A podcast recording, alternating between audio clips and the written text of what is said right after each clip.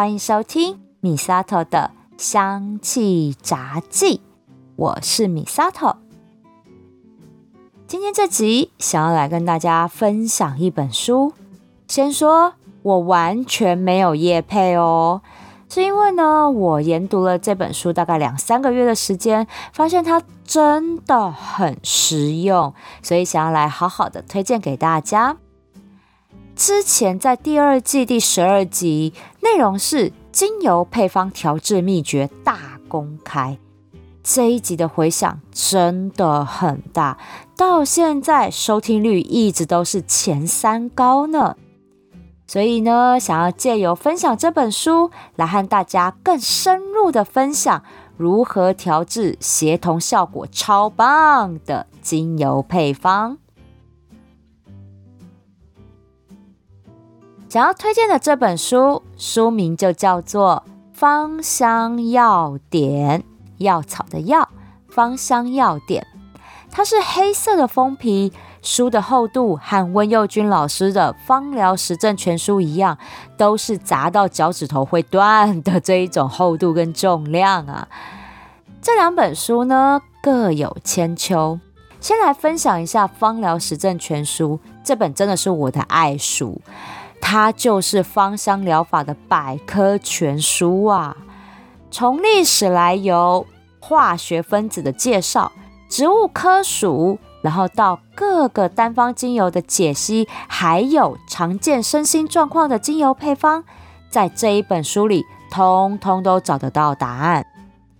原本《芳疗实证全书》我就有买实体的版本，就是那么厚的那一本。后来是因为我想要逛街 shopping 的时候，可以随时查单方精油，所以。特别买了电子版，放在手机里，这样我就可以随时查询啦，是不是超方便的？那这么多年过去，《芳疗实证全书》一直都是我在调制配方时的第一参考书，而最近荣登我第二参考书这个宝座的，就是这一本《芳香要点》。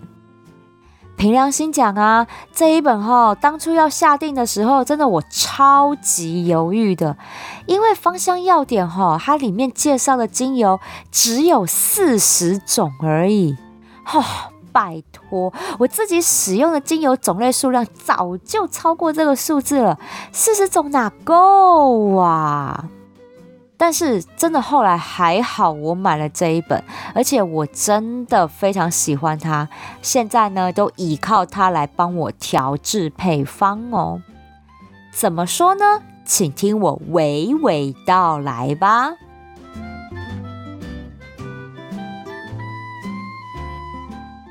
芳香要点是深入而且详细的介绍芳香疗法整个世界。从古代的草药医学、中古世纪的炼金术，到现代芳疗以及它未来的趋势，清楚介绍芳疗的发展脉络，还有作者自己对芳疗的观点。像是中间呢，就有一大段在介绍香水和芳疗交织的历史故事。哦，这里也要跟大家说。调香的技巧和调有疗效的精油配方技巧是不一样的。调香呢是讲究香气之间的层次感，用天然精油去调香，香气好闻，但疗效不一定好用，因为疗效呢是讲究化学分子间的协同效果。有些精油调在一起很有疗效。但香味层次感就不一定那么好了。例如德国洋甘菊加上山鸡椒哦，我光是这样讲出来，你们大家应该有一点翻白眼，这样说哇塞，这个味道也未免太诶药草味了。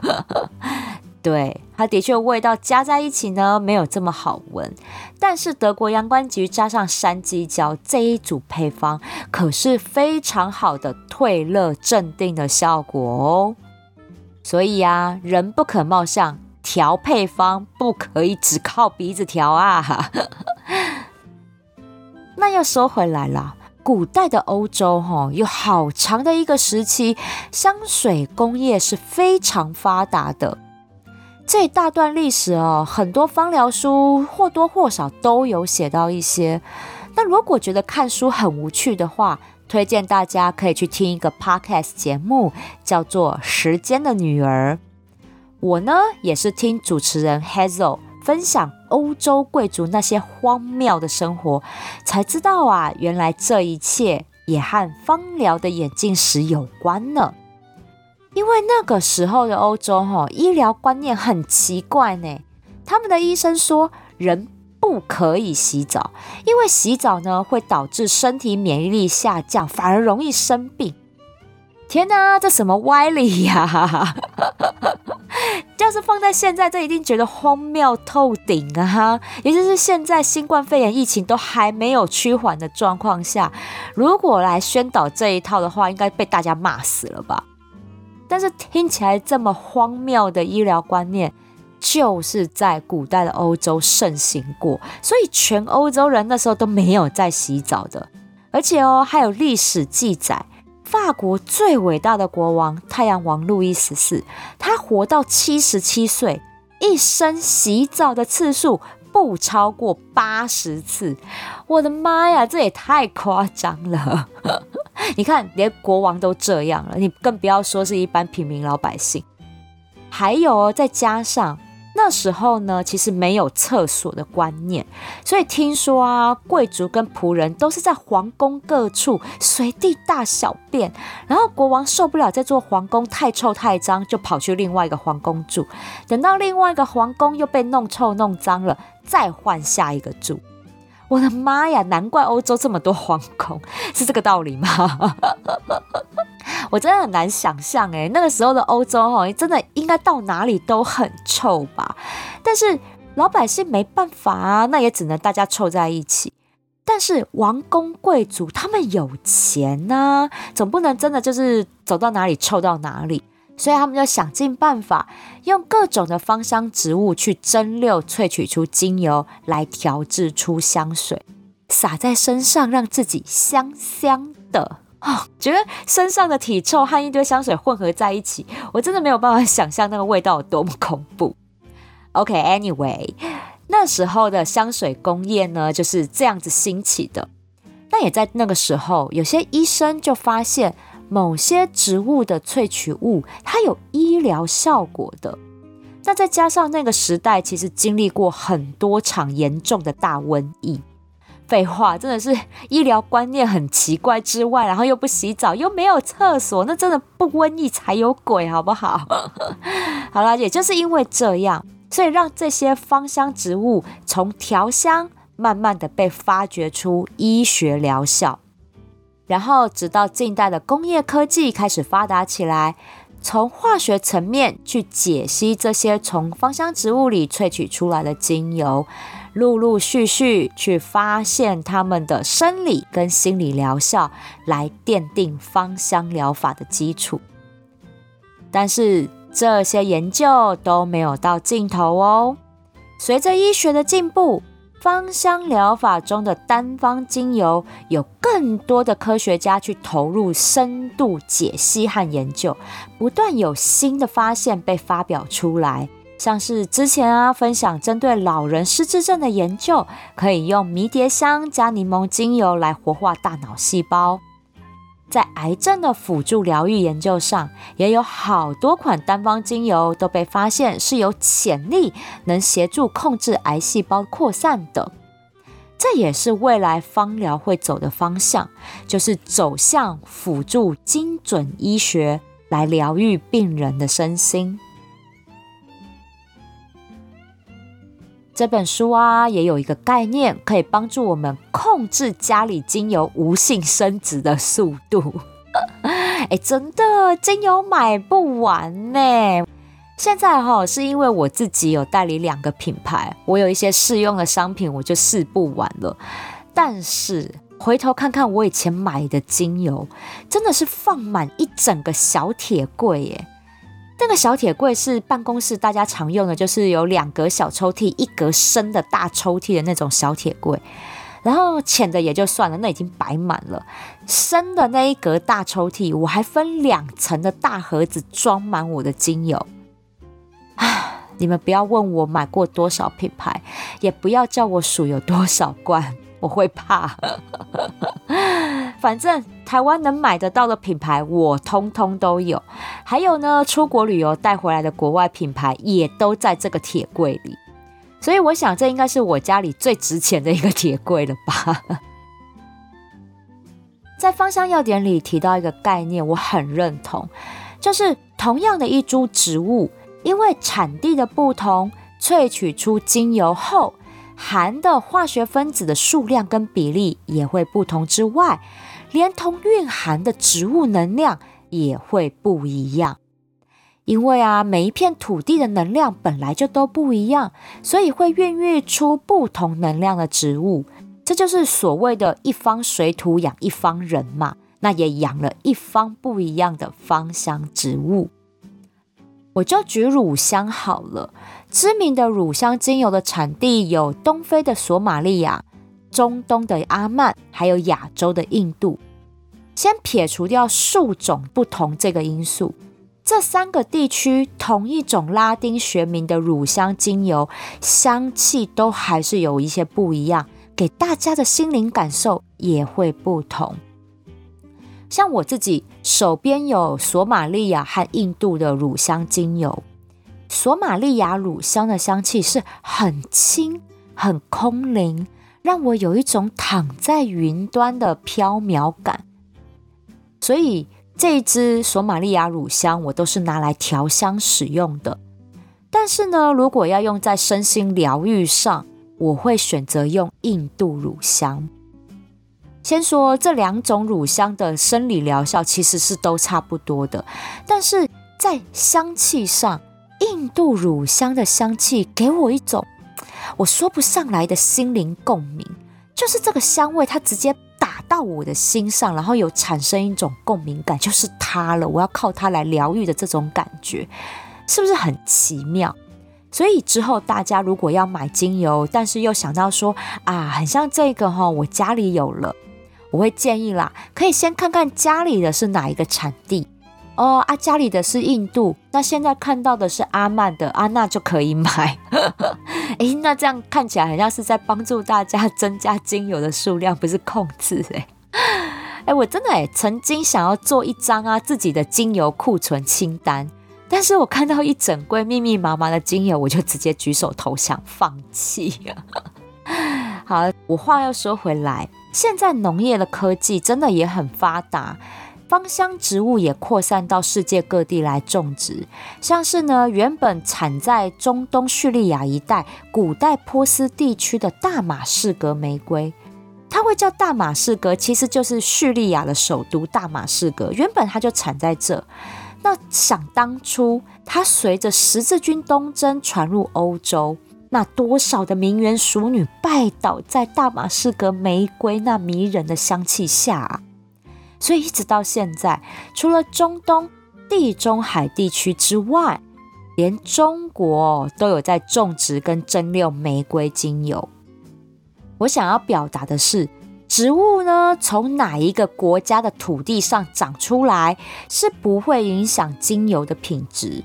会影响精油品质的是它的种植方式，像是是有机种植还是野生的等等。还有会影响的是萃取过程中的严谨程度，这两个才是影响精油品质的关键。就像我前面讲的，一方水土养一方植物，蒸馏出来的精油也会蕴含那个地区的独特能量。我觉得啊，这个就是收集精油的乐趣之一呀。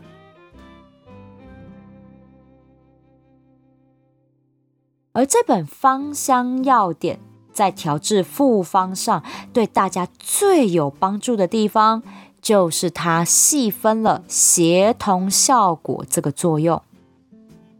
在之前的节目，我分享说，协同效果指的是使用两种或两种以上的精油，它们调和在一起之后，互相增加彼此的效果，让一加一大于二。我想这个概念就是所有的芳疗用书都用类似的方法在解释协同效果这件事。《芳香药典》这本书也是这样讲的，不过它更仔细的解释这件事情。他说，协同效果是两种或两种以上有相同疗愈效果以及相同化学分子类型的精油，因为它们调和在一起。可以互相提升特定疗愈力的强度跟有效性，所以效果比单独使用一支来的好。书里就举例说了，像是铁马玉兰加欧薄荷这个组合，因为呢这两支精油各自都有抗痉挛的疗效，而且呢也对肠胃道保健非常的好。这两支精油调和在一起，对于肠胃道的止痛效果就非常的好。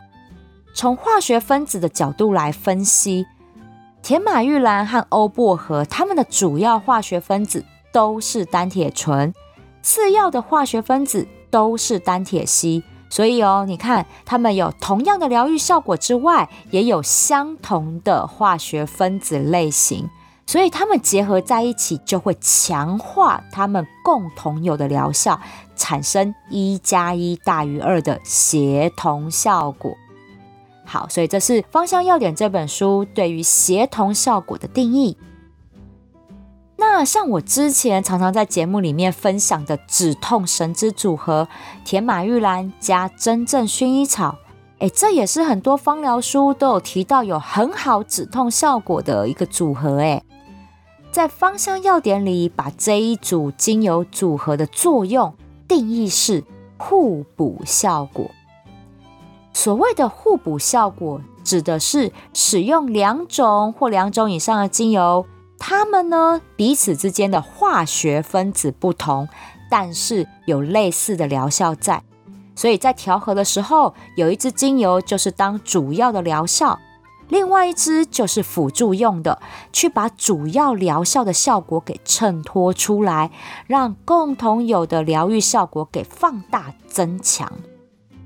像是真正薰衣草的主要疗效就是有止痛放松，它的化学分子就是脂类；铁马玉兰的主要疗效是抗痉挛，化学分子类型是单铁醇跟单铁烯。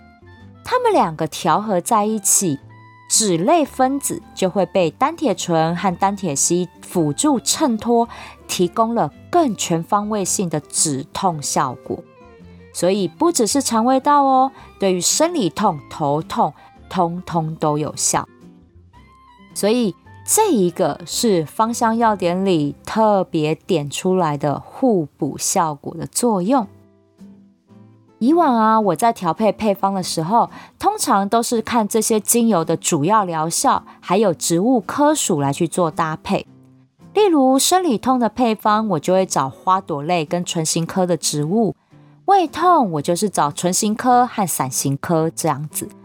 但是《芳香要点》这本书教我们从化学分子类型还有主要疗效去组合调配出疗愈效果更好的复方精油。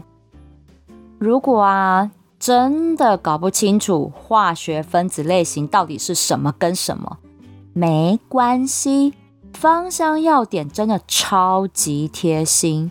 他就把他书里面的四十支精油，分别有哪一些的协同效果跟互补效果的精油组合，通通列出来，真的超贴心。每一支精油哦，至少都列了三到五种以上的协同跟互补效果的组合，诶，所以我们只要依照需求，直接照着调就对了。所以这就是我推荐这本书的地方，这真的超方便、超棒的。其实啊，我自己也在思考一件事情，就是我要不要在节目里面好好的来分享精油化学分子这个部分？因为哈，已经有很多优秀的芳疗 podcast 节目，还有芳疗的品牌，他们在粉砖啊、IG 啊，一直都有在分享精油化学分子这一个的知识。因为这一块其实就是基础知识，大家一定都会来分享。只是啦，哈，当我还是芳疗新手的时候，我看很多这一类的知识，哎，其实我还是记不太起来。真的那时候我都是靠死背死记才能够考试通过，考上证照这样子。那等到我现在自己开始做节目了，我就一直在思考这一块，我到底要怎么来介绍它，让大家可以听一次就听懂、记起来，而且还可以去跟别人分享，让别人听懂哦。我觉得这就是。这是我的职业病吧？你知道，当讲师就是希望让大家能够听懂，而且还可以分享出去，因为这才是真的懂嘛。那我也想要问问大家，就是你们在学习精油化学分子上面，觉得最大的困难点还有障碍在哪里？大家可以来我的 IG 私讯来跟我分享。那我收集到一些资讯之后，我可以来思考一下，好好的规划怎么样把精油化学分子这一块的基础知识来跟大家做分享。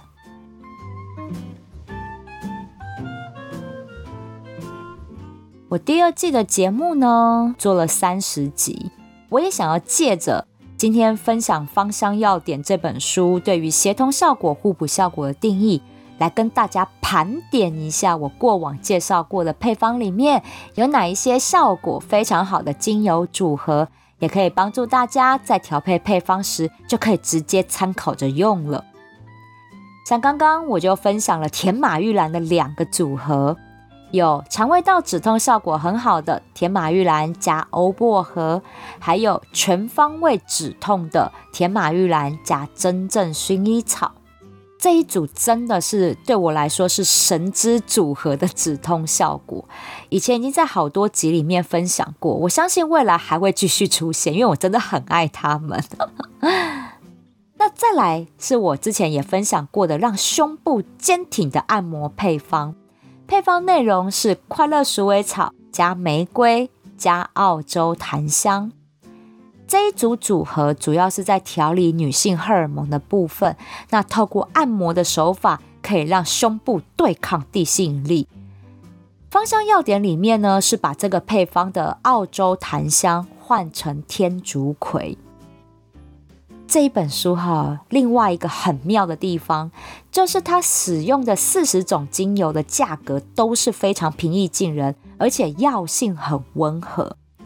这本书里面最贵的几款精油哈，我看一下，应该就是罗马洋甘菊啊、德国洋甘菊，还有永久花哦，还有乳香跟依兰依兰，大概就这几支价格会贵一点而已，其他的都超级平易近人的。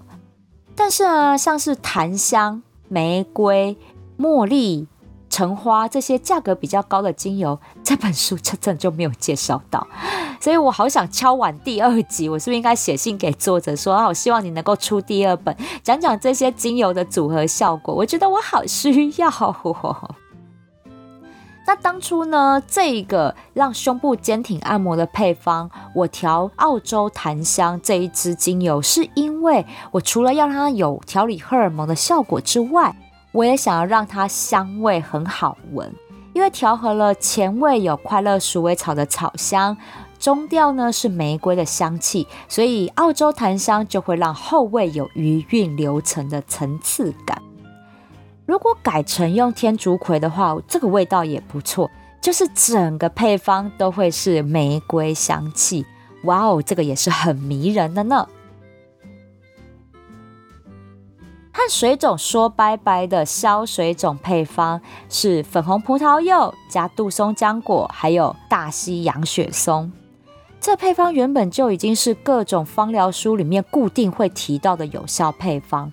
那芳香要点里面当然也有提到这三支精油加在一起有很好的互补效果，像是大西洋雪松加杜松浆果就有利尿、抑制黏液分泌的效果。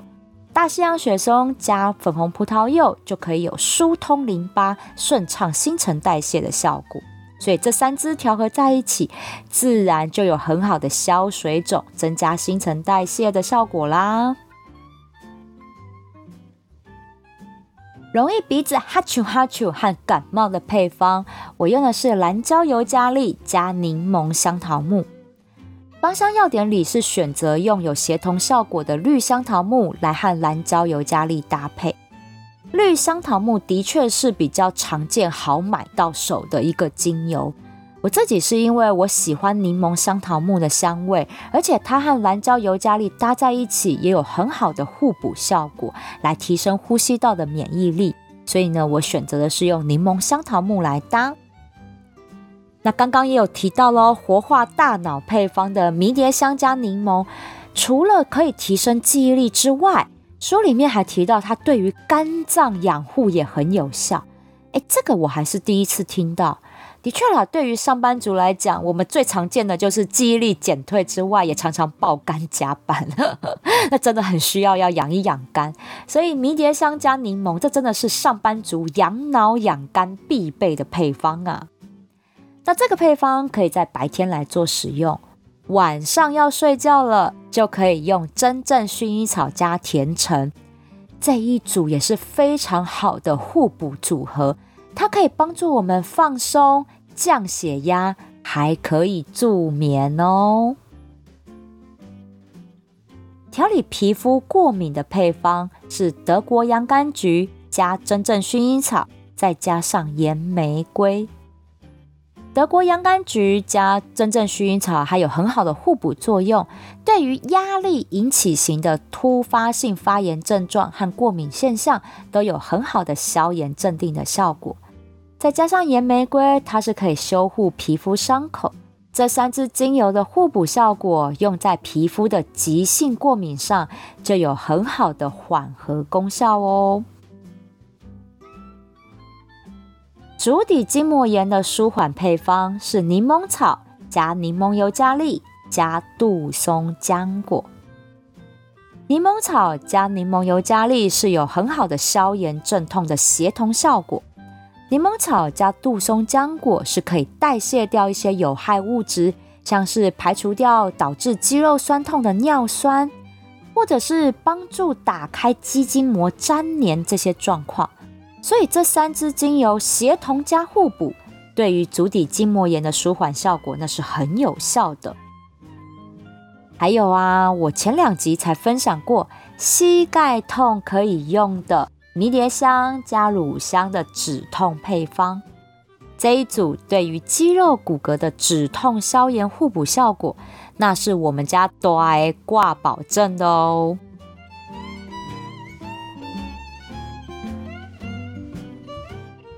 哇哦，光是在生理疗效上，我也分享了这么多配方哎。而且这些配方呢，主要都是我自己，还有我试在别人身上都用过，然后实际看到疗效的配方。这本芳香药典哈，虽然只分享了四十支精油，如果是芳疗初学者或者是一般居家使用的话，哎，说真的，这四十种就很好用了耶！而且它是真的可以全方位照顾到身体各个生理系统的健康的。所以我这段时间反复阅读这本书，真的觉得用单方精油调配出绝对有效果的配方，这个学问真的很深。因为要精通生理疗效，一定要先非常了解精油化学分子，然后呢，精油间的搭配还要反复的实际去实验，你才知道到底有没有效。哦，那这个真的学不完。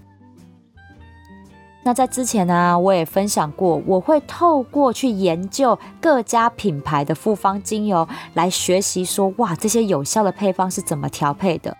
嘿，到现在我还是有持续试调中。诶，真的调查完之后，我对于我们相知相惜哈代理的复方精油，其实真的很有细心。像我之前呢，二月摆摊嘛，有好多客人呢，我跟他们互动之后，我都有问到说，他们都有头痛的症状。而且呢，有好几位说啊，一直都在头痛啊，没停过。朋友啊，啊那就唔汤的啦。好，所以这些客人呢，他们闻到了我的复方，像是无忧减压跟脑袋放轻松这两支复方，他们那种不舒服的感觉很快就退去。这真的是这几位顾客直接给我的回馈。在那一次寒流来袭又湿又冷的摆摊，这两支复方。无忧减压，还有脑袋放轻松，就卖的还不错。